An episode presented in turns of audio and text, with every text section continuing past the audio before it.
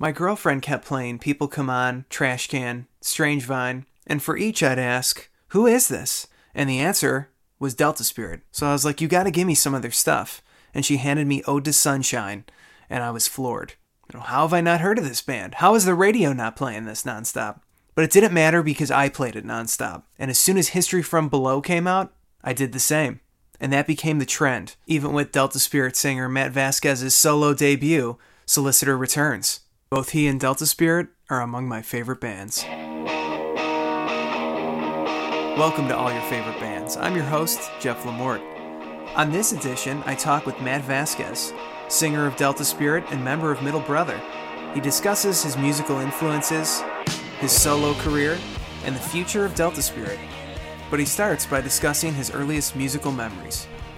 being four or five years old and playing with a toy Fisher Price piano, and then realizing that I could decide and make a pattern, and if I could do that, then I could make a song, and that's what a song is. And I remember remembering that at like four or five. It's one of my earliest memories.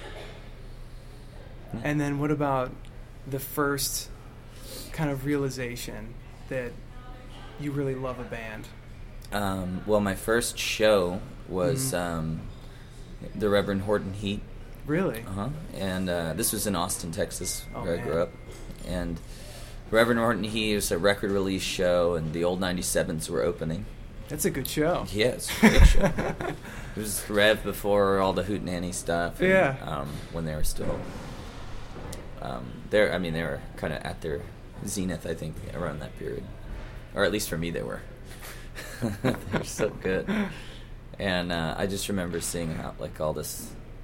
Um, like watching it on public access television in Austin, like watching their single from their last record, and then they had this album release show at the Austin City Music Hall, and it was just one of those things where uh, it all clicked, and I just wanted to do that. Like I just thought it was the coolest thing you could do is play music, stand on stage, and make this harmony with a band, have all these like kind of stage tricks and some sort of like persona. It's like obviously, you know, that person is not, you know, Jim Heath is a blown up version, com- comedic version of himself. You Yeah. know, and I think. Um,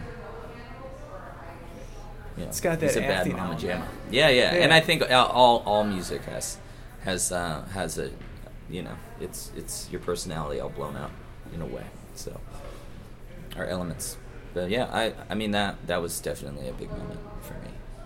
That and getting my guitar. Uh, my grandma used to work at Fender back in the fifties. Yeah. one of the earlier employees, and uh, uh, she gave us my brother and I a guitar uh, when I was seven. So I've been playing guitar since I was seven. So it's pretty, just been little doubt as to what I want to do with my life. And you usually play Fenders, don't you? Yeah, yeah. I've I've been switching lately. I've been kind of mixing it up. I'm playing a Gibson Birdland tonight. Okay. Um, and then uh, I have a Rickenbacker that I've been trolling around on this tour. But yeah, I've predominantly been a Jazzmaster kind of guitar player. Yeah, you had. I remember you always had the the Jazzmaster with Zin the People. Yeah, What, yeah. ha- what happened to that it, guitar? it broke at um, like it just gave up. yeah. Uh, that was the first expensive guitar I bought uh, myself that I worked and paid for it. And uh, yeah, it broke. And then I was gonna fix it, but then Hurricane Sandy took it away from me. No way. Yeah, six feet. Unbelievable. Yeah, yeah, it's really crazy. Another of your influences that we've talked about before is Nirvana. Mhm. So, growing up, what was Nirvana's effect? It was like uh, I've said this a, like a bunch of times, Mhm. but having the best band be the biggest band in my lifetime was a really cool thing, and I feel like I have a leg up on a lot because of that. You know, Mhm. um, maybe it's uh, crotchety age group idea, and people talk about like the '60s like that, I guess. But Yeah. I just I really loved his songwriting and um, the dissonance and anger and the aesthetic of just not um, not complying with uh, authority. I think that is uh, that's something that needs to maintain in rock and roll music Oh, yeah. for it to stay relevant.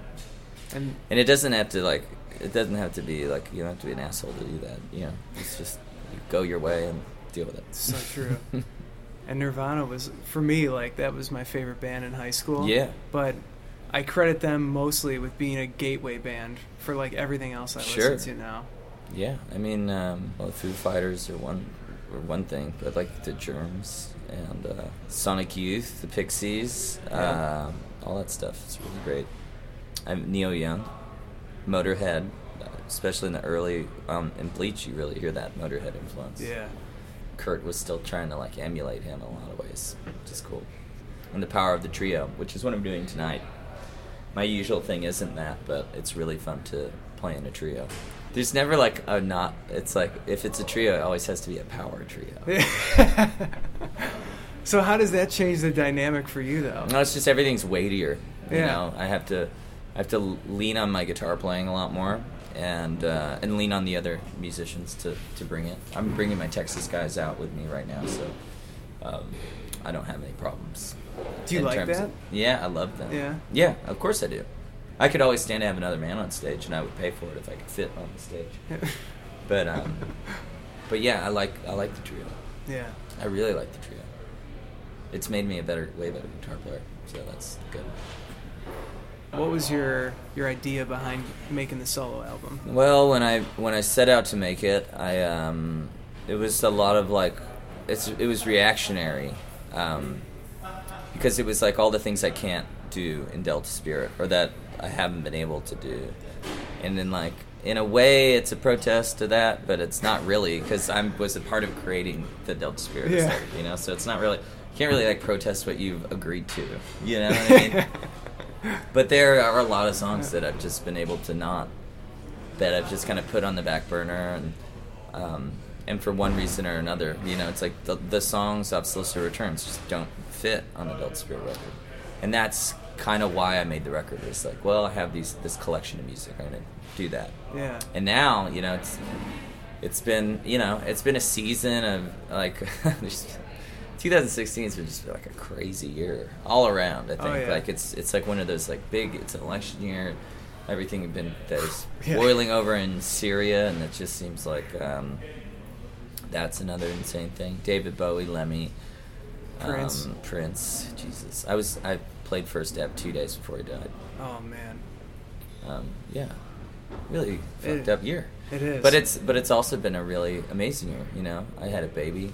He just turned one. Congratulations on that. Thank you. Been to Europe a bunch of times. Like been touring on my own thing, and it's it's been really really cool. And I think um, you know the season of Delta Spirit will come back someday. But it's I after doing this and, and kind of a lot of other th- a lot of other stuff that's been going on. I think. Delta Spirit, you know, we'll probably do like a 20 year reunion or something. But uh, I'm gonna. Th- this is now my main thing. And I finished another. I am already done with the next record. Talk about that a little bit. Um, yeah, Kam Franklin from the Suffers. He's playing tonight at Schubas. They have like a double header tonight. oh man. Um, she sang on one of the singles for the record, Okay.